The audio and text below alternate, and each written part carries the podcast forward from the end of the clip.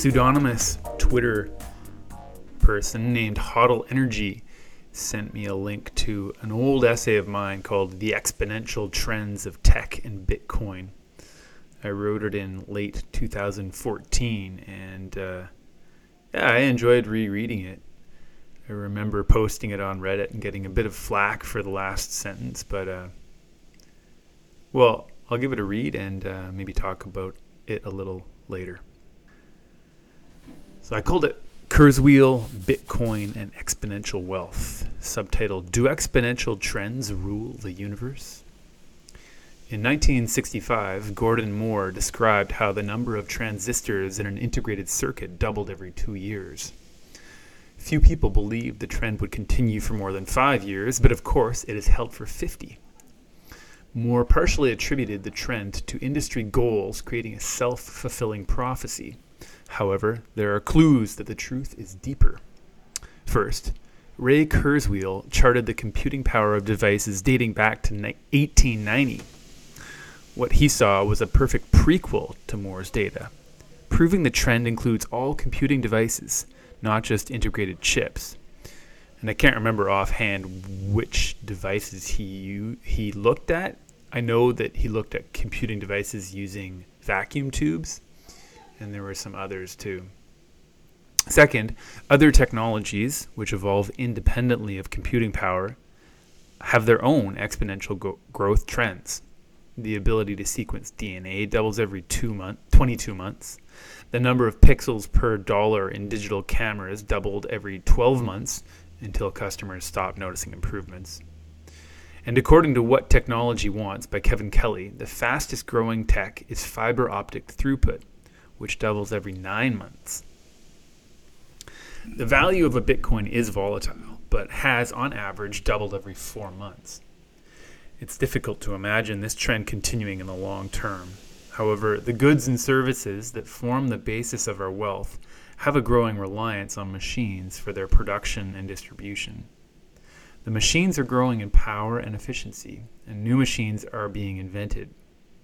While the dominant species of machines are mechanical, the new wave of machines is digital.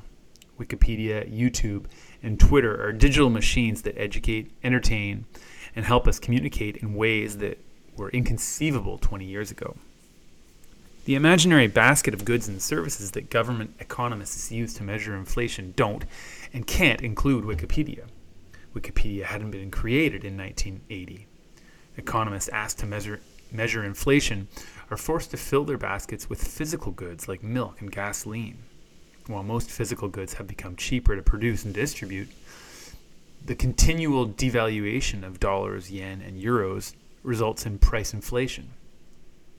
Bitcoin is unique among monies in that its future production is predetermined, public, and very conservative.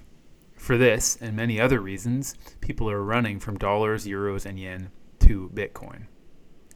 The value of Bitcoin will increase astronomically during the transition phase from fiat to Bitcoin.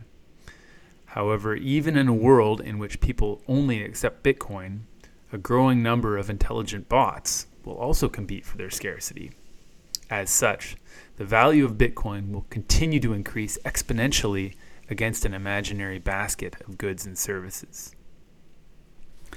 So that's the end of my essay. This was one of my earliest Bitcoin essays, and I think it's a, a little bit naive, but I, I think it's interesting. Um, I mentioned What Technology Wants by Kevin Kelly in the essay, which I read probably around 2010 uh, or earlier. And that book really transformed the way I thought about technology and software. Um, it's a cool book if you like technology. It, it delves into the history of technology, going back to spear tips, um, musical instruments, and it makes a comparison between uh, technology, machines, and biological life. I remember one of my favorite parts of that book charted the evolution of horn based instruments, um, which sort of evolved from a simple horn into a trumpet and a tuba, a French horn. And it branched out like life or like biological life tends to branch out in its evolutionary um, paths.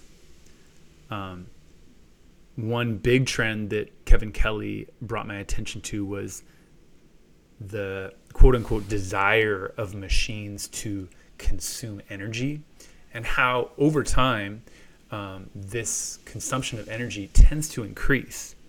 And this trend goes way, way, way back. I mean, if you think about the evolution of life from plants to cold blooded animals to warm blooded animals to thinking animals,